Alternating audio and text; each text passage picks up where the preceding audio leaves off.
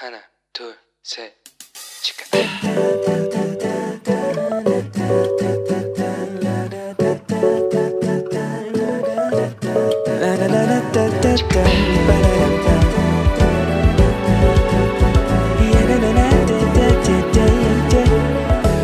Here we go. Hello，你这个星期过得好吗？我是你人生梦想应援团的头号粉丝 Annie。 哇，今年冬天真的冷得很早哎！在这个星期，韩国迎来了第一次在十一月发布寒流特报的月份。那首尔呢，也在这个星期的礼拜二迎来了初雪。但是很奇妙的却是，今年首尔的初雪其实是比往年呃慢了九天，其实比去年慢了十九天才下。其实每一次啊，我看到大自然的变化的时候，我就是会想到，哇，我们人多么的渺小啊！就像耶和华曾经在旋风中回答约伯的问题一样。我们人既无法知道天的定力，也不能让云彩扬起身来。我们数算不了天上的云彩，也无法引引导北斗跟跟随它的重心。想到这些啊，总是会让我对上帝更加产生敬畏之心啊。好的，希望大家出门的时候一定要注意保暖，保重身体，千万不要感冒了，好吗？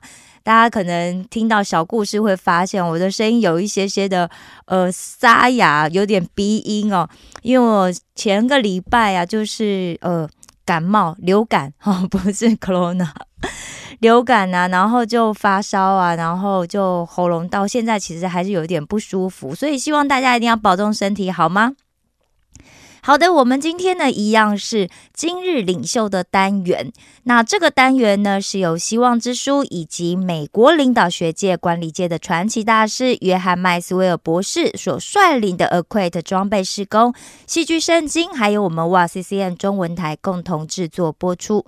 不论你是什么年纪，或者是你身处在世界的哪一个地方，我们都欢迎你的加入。如果有需要学生手册的朋友，可以在我们的节目底下私密留言。在韩国的朋友，你可以写下你的姓名、联络电话跟地址，或者你是住在其他国家的话，你可以留下 email 给我们，我们也可以传送给你，好吗？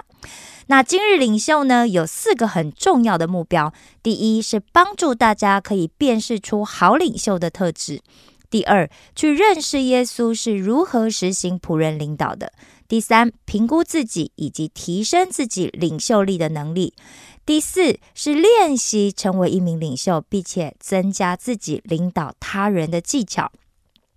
所以也就是说，透过今日领袖的课程，最重要的就是帮助我们去了解什么是一位领袖应该具备的特质，同时我们也可以逐渐去发掘自己的特质。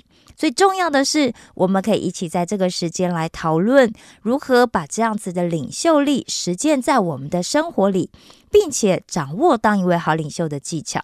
这个课程适合每一位基督徒，或者你虽然还不是基督徒，但是你很愿意打开心来认识上帝的朋友，因为这样子的人就是被上帝呼召要成为领袖的哦。好的，前几次我我们已经谈到了三个领袖的特质，也就是影响力、意向和政治。影响力就是一种能够驱使人们一起合作、完成更大目标的能力；意向就是一个目标、一种启发，或者是引领你生活的意念；而正直呢，就是真实活出言行一致的生活。一个领袖，就算遇到试探，仍然会选择做对的事情，这就是一个好领袖的模范。而正直也是领袖力中最重要的一个特质，因为一个正直的领袖才能够赢得他人的信任。那今天呢，我们要一起学习的就是领袖力的第四个特质，也就是成长。我调查了一下，大家对成长的定义是什么？一般来说，成长的定义指的就是长大啊，成长成为成人呐，或者是也只说哦，事情走向一个成熟啊，摆脱稚嫩的过程。换句话说啊，成长就是自身不断变得成熟稳重的一个变化过程。那也有人说啊，成长是我们一生所走的路，是我们一生所经历过的事情。生命中的每一次跨越，每一次的挑战，都是成长的一个部分。那我也看到有人讲说，成长就是一个持续而没有终点的过程啊。另外，还有一些人说，哦成长是勇敢的面对自己人格中的阴影，学会跟自己的个性、看法不同的人和平相处。那成长的人懂得欣赏差异，可以为别人的喜乐欢呼，或者说，成长也代表曾经就是去接受无能为力的自己，不去过度责备自己，放下，并且沿着时间继续前进，成为一个更有力量的自己。所以我们可以看到，大部分的人其实对成长都是保持一个正面的看法，对不对？现在呢，我请大家拿出你的学生手册，或者是你拿一张白纸，好吗？来，学生手册翻到第十四页的第四个单元，你可以看到他写的成长，对不对？请你在空白的地方，或者是在白纸上面写下，你觉得什么是成长？好的。什么是成长呢？其实成长啊，也包括心理跟生理层面的，对不对？譬如说，成长如果用在生理上的发育啊，指的就是我们生物体的这个机体跟构造啊，是往成熟的方向变化的意思。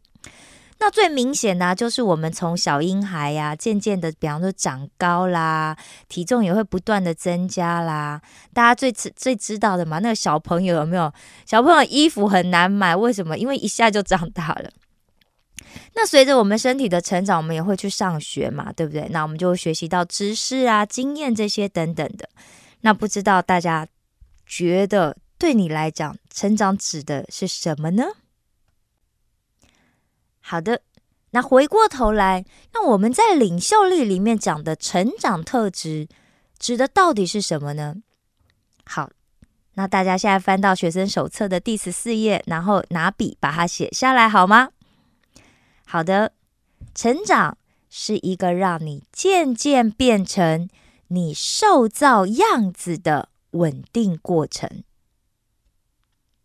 成长是一个让你渐渐变成你受造样子的稳定过程。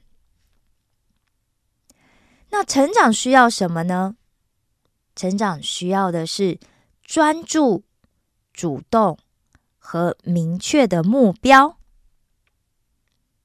我再重复一次：成长需要的是专注、主动。和明确的目标。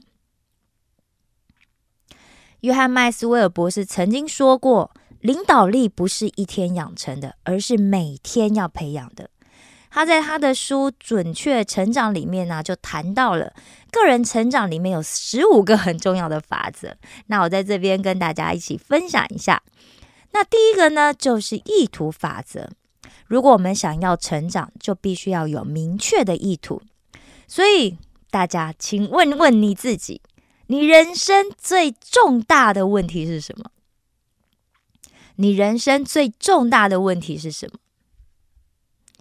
好，当你发现这个最重大的问题，你现在就去做，现在就去解决，同时也勇敢的去面对自己恐惧的心理，要让不经意的成长变成是有意图的成长。所以在意图法则中，我们最主要要注意的是什么呢？就是阻碍成长的借口陷阱，比如说知识借口啦，哦，我不知道怎么样成长啊，或者是错误借口，我担心我会犯错。另外还有一个就是比较的借口，就是我觉得别人都比我强。这些好的，把意图法则应用到我们的生活当中，是实现成长的第一步。第二个呢，就是自我认知法则。每一个人如果想要成长的话，我们都必须要了解我们自己。譬如，我们是不是一个很有方向感的人？你知道你自己想要做一个什么样的人吗？如果你已经知道自己想要做什么样的人的话，那么你有没有开始行动了呢？你有没有什么兴趣或者是目标？那你有没有为着这些兴趣或者是目标开始行动了呢？我们通常都会说啊，哎呀，我不了解我们自己啊，我们不认识我们自己啊。但是我们是真的不认识我们自己吗？不了解我们自己吗？当有人要叫我们去做一些什么事啊，不行不行，我做不来。对不对？如果你不认识你自己的话，你怎么会觉得你做不来呢？还是我们根本就是没有好好的去认知自己的一切呢？好的，第三个呢是镜子法则。我们只有在看到自己本身的价值的时候，我们才能够给自己增加价值。所以，我们需要时常的来做自我反省，但是我们也需要给自己自我鼓励、自我激励，去自我塑造。那我们要怎么样去塑造自我的形象呢？比如说，你要坚持自我，你不要拿自己来跟别人做比较，这是一件。虽然我们经常会做这种事情呢，但是不得不说，这真是一件愚蠢的事情。因为我跟别人就不一样嘛，对不对？所以我怎么跟别人比较呢？那我们要去突破我们自我限制的这种想法，然后呃，比方说，我们也可以去替其他人增加他们的价值啊。虽然很难，但我们也要去做正确的事情，然后每天都在具体的生活里面去严守我们的纪律。那每一个小小的成功，我们都为自己庆祝。比如说，我今天写完了三个稿子，我就觉得哇，太棒了！然后我就可以把这个工作做完，我就觉得我自己真的很棒哈。然后用积极的态度来拥抱生活，承担自己生命的责任。其实这些啊，都可以去帮助我们来了解自己的价值。我们每天都做一点点，就可以每天为自己增加一点价值。长久下来呢，我们可以为自己塑造一个良好的自我形象。当我们有一个良好的自我形象的时候，我们也就会更喜欢我们现在的样子。来，第四个呢是反思的法则，就我们要学会停下来反思，让成长可以赶上我们的进度。那反思是什么意思呢？其实就是回头反过来思考的意思哦。其实这是在近代的西方哲学里面经常会广泛使用的一种概念哦。我们也可以说是反省啦、反应。那反应指的就是光的反射嘛。那在哲学的概念里面，其实就借用了这个光反射的这个间接性的意义哦，指的就是我们不同于直接认识的，而是我们用一个间接认识的方式。刚刚我们说到啊，学会停下来反思，要让成长可以赶得上我们。其实停下来不是指就是哦停止不前哦，而是具有更大的意义，就是我们要去思考如何把我们曾经拥有的经验呐，转变成一个洞察力。我们每一个人都需要有一个时间跟空间去思考，因为有这个目的性、有针对性的这个静止啊，是有。可以帮助我们来开拓我们的想法的。像我以前在工作的时候，很习惯的，就是在十二月，就在这个月份呢，我们要做今年一整年的绩效的整理，然后呢，开始针对今年做的好的部分啊，哦，为什么做得好啊？做的不好部分是哪一些？那为什么做的不好？我们都去加以分析，诚实的面对自己。那明年的计划呢？我们是要继续针对做不好的地方，我们要去做一个改进，还是我们要调整一个方向，拟定一个新的策略，要学习一些新的技能？但是这一切啊，除了我们自己要先做事先的检讨之外，其实最重要的，我们还需要有一个有经验的人来，可以针对我们的特性来跟我们讨论，提出重要的问题，好帮助我们可以找到一个新的方向。所以这也是反思最重要的一个作用啊。那第五个呢是坚持法则。其实激励可以让我们行动，也就是说自律可以让我们成长。那如何我们可以在坚持当中成长呢？首先，我们必须要厘清呢，自己是不是知道自己需要提高的是什么？那我们该怎么样来提高自己呢？我们知不知道我们进步的原因是什么？是不是很清楚的知道我们什么时候应该要进步？这些都是在坚持的过程当中对我们很重要的提醒哦。第六是环境法则。一个良好的环境可以促使我们迅速的成长。那什么是良好的环境呢？大家觉得呢？好，比方说，如果我们要养一个，比方说我们要养鳟鱼，它就必须在一个很清澈的水里面，对不对？所以你知不知道你现在处在什么环境呢？我们需要去评估我们现在处的环境。如果我们想要改变自己，那我们就要先改变环境。去结交一些会鼓励你学习、鼓励你向上、有正面思考的朋友。在新的环境里面去挑战你自己，告诉你自己要勇往直前，好吗？来，第七个呢是规划法则，也就是我们要建立系统。如果我们想要最大可能性的成长的话，那我们必须要有个明确的规划。这就会要求我们要做出一个系统性的发展策略。那这什么用什么方法呢？也就是我们要有一个远大的目标，对不对？那我们要怎么样去有高效率的方法呢？就包含我们要去衡量我们自己的体系，然后我们要怎么样去实际执行，然后我们也需要有条有理，也就是有秩序的去执行。这些都是需要去透过系统来做。那第八呢是痛苦法则。好，痛苦法则讲到就是战胜逆境，可以让我们迅速的成长。其实我们每个人呢，多多少少都会遇到一些让我们觉得痛苦的事情。虽然我们每个人遇到的会是什么都不一定，但是如何让痛苦不只是痛苦，而是可以成为我们人生的收获呢？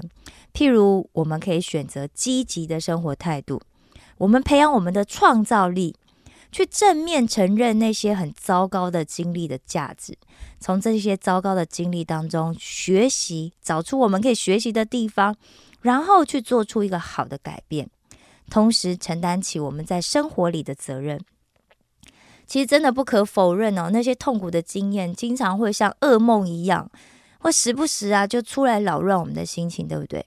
但是我鼓励大家，当这些过往的经历又再一次出来干扰我们的时候，我们可以把这样子的人事物都向上帝祷告。特别是我们很有可能是无缘无故受到厌恶的时候，诗篇三十五篇里面谈到，我们的上帝啊，深刻理解无故遭到患难人的心情，因为他也曾经亲身经历撒旦和人类的谎言以及不义所带来的这些痛苦。所以，当我们向上帝发出真心的恳求的时候，我相信平安就会临到你的心里。好的，第九个呢是梯子法则。我们讲哦，性格成长决定了我们个人成长的高度和深度。譬如，我们把注意力放在如何去拥有一个更好、更善良的内心，而不是只放在我们看得见的外表。所以，一个人的性格是很重要的。所以我们要遵循几件事情呢？第一，我们要重视人的价值，为我们自己相信的事情去散发自己的能力和热情，谦卑做人，不要把自己看为很高啊，然后不要把他人贬低。另外，忠实有始有终也是很重要的。当我们的性格越完善，我们成长的潜力就会越大。好的，第十个呢是橡皮筋法则。当我们失去现状跟目标之间的张力的时候，我们的成长就会停止。在生活里面呢，我们经常会喜欢待在舒适圈嘛，做自己擅长的事情呢。我们不想要去挑战或者是扩张自己的极限。但是安于现状呢，最终只只会导致我们对生活不满，对周围不满，对自己不满。所以从内而外的伸展自己是必要的，保持弹性，尽力的伸展。会让我们变得与众不同，这不仅可以成为我们的一种生活方式，也会给我们一种做到不凡的机会。好的，第十一个呢是折中法则。那折中什么意思呢？就是去调和各方面的意见，让某一件事情变得很适中。有些时候，我们必须要学会去放弃一些什么，我们才能够成长。那到底什么是我们应该要放弃的呢？譬如。我愿意为了更好的明天放弃今天的经济保障，我愿意为了实现个人成长的目标放弃近期的满足跟享乐，我愿意放弃用快速成功去过美好生活的想法。我为了要让生活过得更有意义，我愿意放弃安全感。这些可能就是我们要学会在生活里面折中的部分。那么，谁的意见最准呢？我还是那句话，上帝的意见最准。如果你问我说，那我们怎么知道上帝的意见是什么呢？可以哦，多读圣经，你就可以知道上帝的意见是什么了，好吗？第十二呢是好奇心法则。只有当我们会问为什么的时候，我们才会成长。不晓得大家小时候有没有读过一本书，叫做《十万个为什么》。那这本书啊，原本是一位苏联的科学文艺作家，叫做伊林，他在一九三四年出版的作品。那这位伊林呢，其实呢，他又是从这个诺贝尔文学奖得主，也就是英国诗人吉百林的诗句当中啊，得到这个书名的。他的诗里面怎么讲呢？五千个在哪里？七千个怎么样？十万个为什么？那这本书里面呢，它当然没有十万个为什么了，但是啊，却是鼓励小朋友培养好奇心一个很好的开始哦。我小时候常在想哦，这十万个为什么真的有十万个？我读完十万个的时候会怎么样？不过当然就是没有十万个嘛，哈。所以我们长大之后，我们很害怕一件事情，就是别人认为我们自己没知识啊。所以我们很不愿意去问人家问题，就显得我们自己好像很愚蠢。但是如果我们可以永远都把自己当做一名初学者的话，那么为什么就可以变成我们最喜欢用的一个单词了，对不对？我也要鼓励大家，经常多跟有好奇心的人在一起，这样子我们每天都可以学习到新的东西。不要总是试图去找到唯一的正确答案。我们可以去多方面去寻找答案，我们也可以从失败里面去汲取教训，去突破限制我们思想的这个盒子。这一切都可以让好奇心来帮助我们成长。第十三呢是榜样法则。如果没有一个好的榜样的话，我们将很难进步。那么我们应该要向谁学习呢？一个好的导导师哦，他应该是一个值得学习的榜样。那一个好的导师也应该是可以寻找得到的。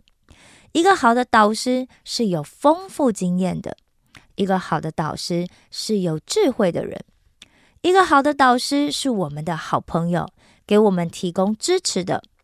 一个好的导师可以改变别人的生活。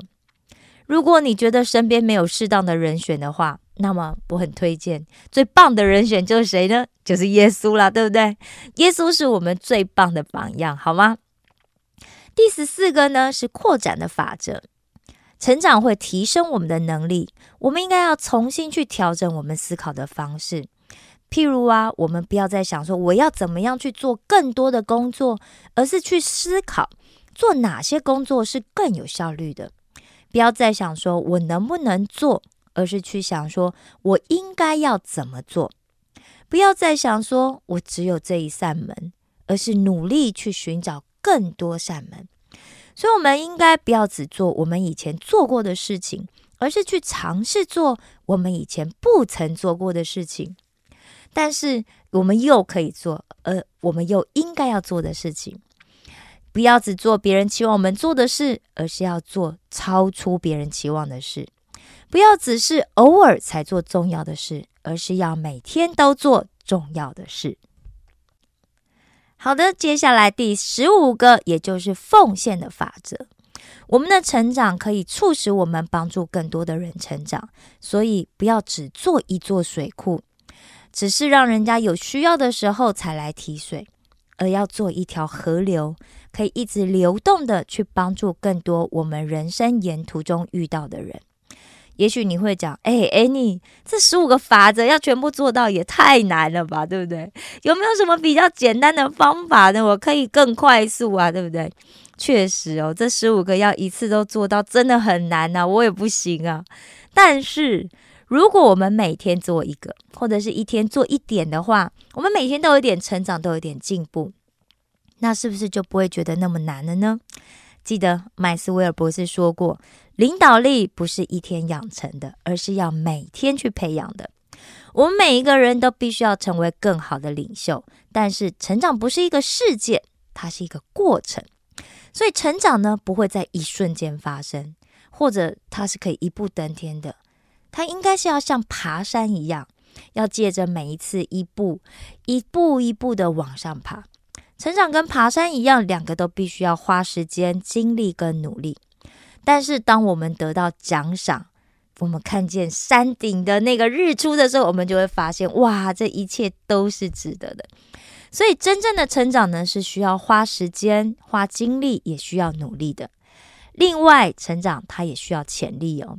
就像现在又到了新的一年，很多企业就面临到要选才呀，我要怎么样用才，我要怎么样留才的难题，对不对？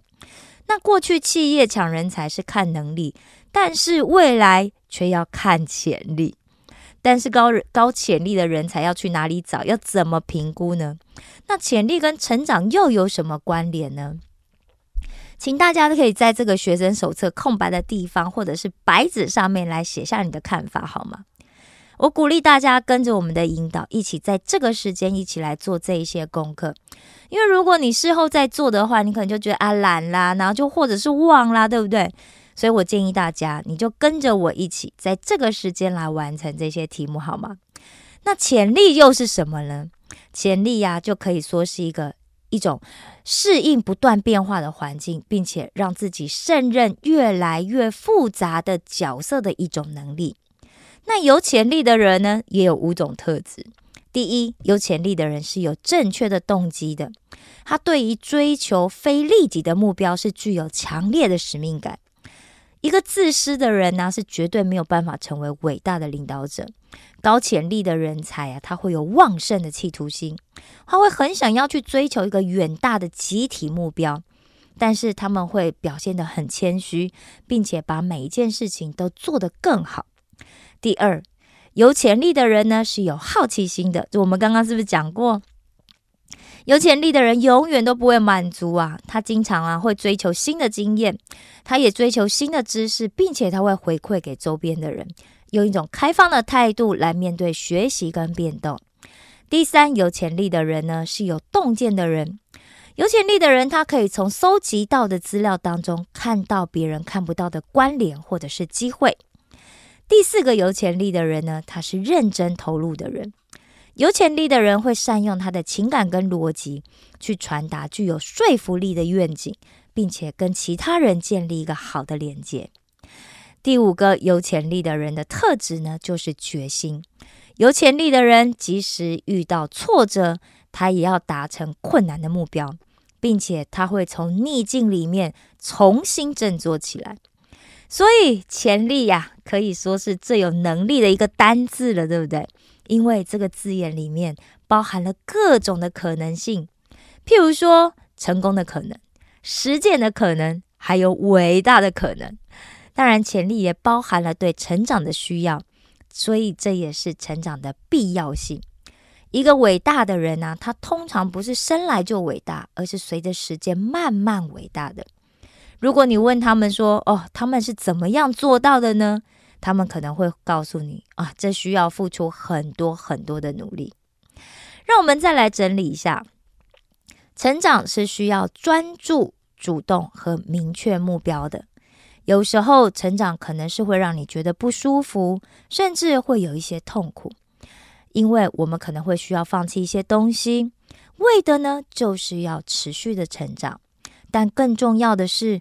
我们必须要更愿意受教，也必须要乐意学习，因为一个好的领袖会知道自己的缺点、失败和不足，但是他们也会在当中学习，并且定义成长，成为一个更好的领袖。今天大家有几个回家功课：第一，请去询问三个跟你认为跟你很亲近的人、很了解你的人，请他们告诉你。你有哪五个优势，好吗？找三个人，请他们告诉你你的五个优势是什么。另外，请他们告诉你，如果你全力以赴的去做一件事的话，他们觉得你可以成为什么样的人？如果你全力以赴去做一件事情的话，请他们告诉你，他们觉得你可以成为什么样的人？当你做完第一个功课之后，请做第二个功课。问问你自己：你认为上帝引导你是要成为一个什么样的人呢？上帝引导你要成为一个什么样的人呢？而又希望你可以去成就什么样的事呢？你觉得上帝希望你可以成就什么样的事呢？而你又可以怎么做来实现这一件事情呢？你会用什么方法来做，来实现这件事呢？好，第三，写下三个可以让你成为领袖的成长方式。写下三个可以让你成为领袖的成长方式，以及你为什么想要用这种方式成长的理由。好。以及你为什么想要用这种方式成长的理由？好的，这三个功课很重要哦。但是不要想说，哎，你要花很多时间去写呢。哎呀，我相信大家只要愿意静下心来，你应该都可以很快的得到答案的。如果你找不到答案的话，怎么办呢？对，留言给我好吗？这样让我有机会来帮助你。OK。最后，我要请大家在学生手册的第十四页的最下面那一行字上有一个空白，对不对？在那个空白写上你自己的名字，然后跟着我附送哦。我 Annie 相信神可以透过我成就大事。我 Annie 相信神可以透过我成就大事。我 Annie。相信神可以透过我成就大事。你记得要念你自己的名字好吗？你不要都念 A 你哦，这样全部都是我来成就大事了，对不对？好，透过今天的说明，你有没有学习到什么新的东西呢？或者有没有哪些部分是你还不清楚的呢？很期待大家可以留言跟我分享，好吗？好的，现在让我们一起来做一个结束的祷告。亲爱的天父上帝。我感谢你，主耶稣基督，我赞美你，谢谢你赐予我美好的生命，并且让我可以把时间分别为圣，来学习领袖所需要的成长的特质。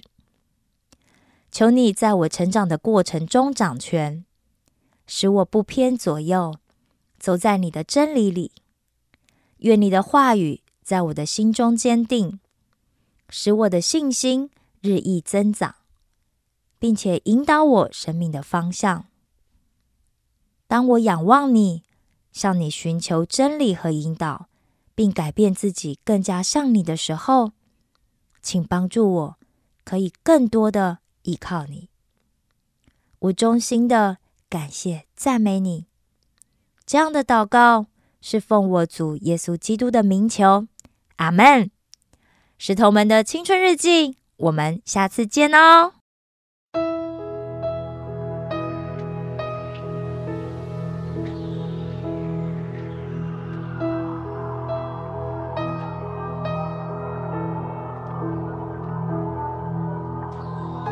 压伤芦苇，它不折断，将残灯火。它不吹熄，生命气息向我吹起，你同在，永远都不曾离开。你是我盼望如晨曦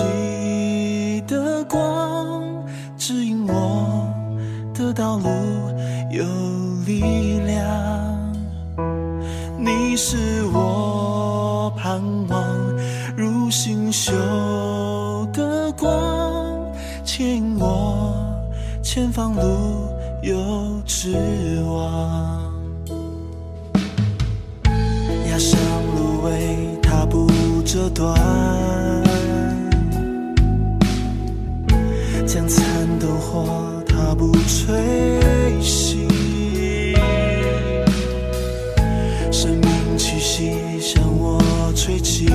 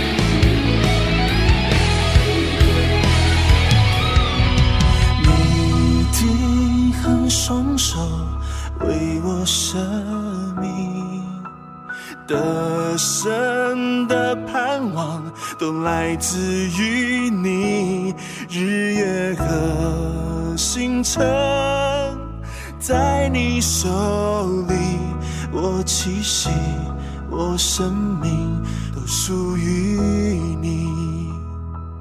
我栖息我生命都属于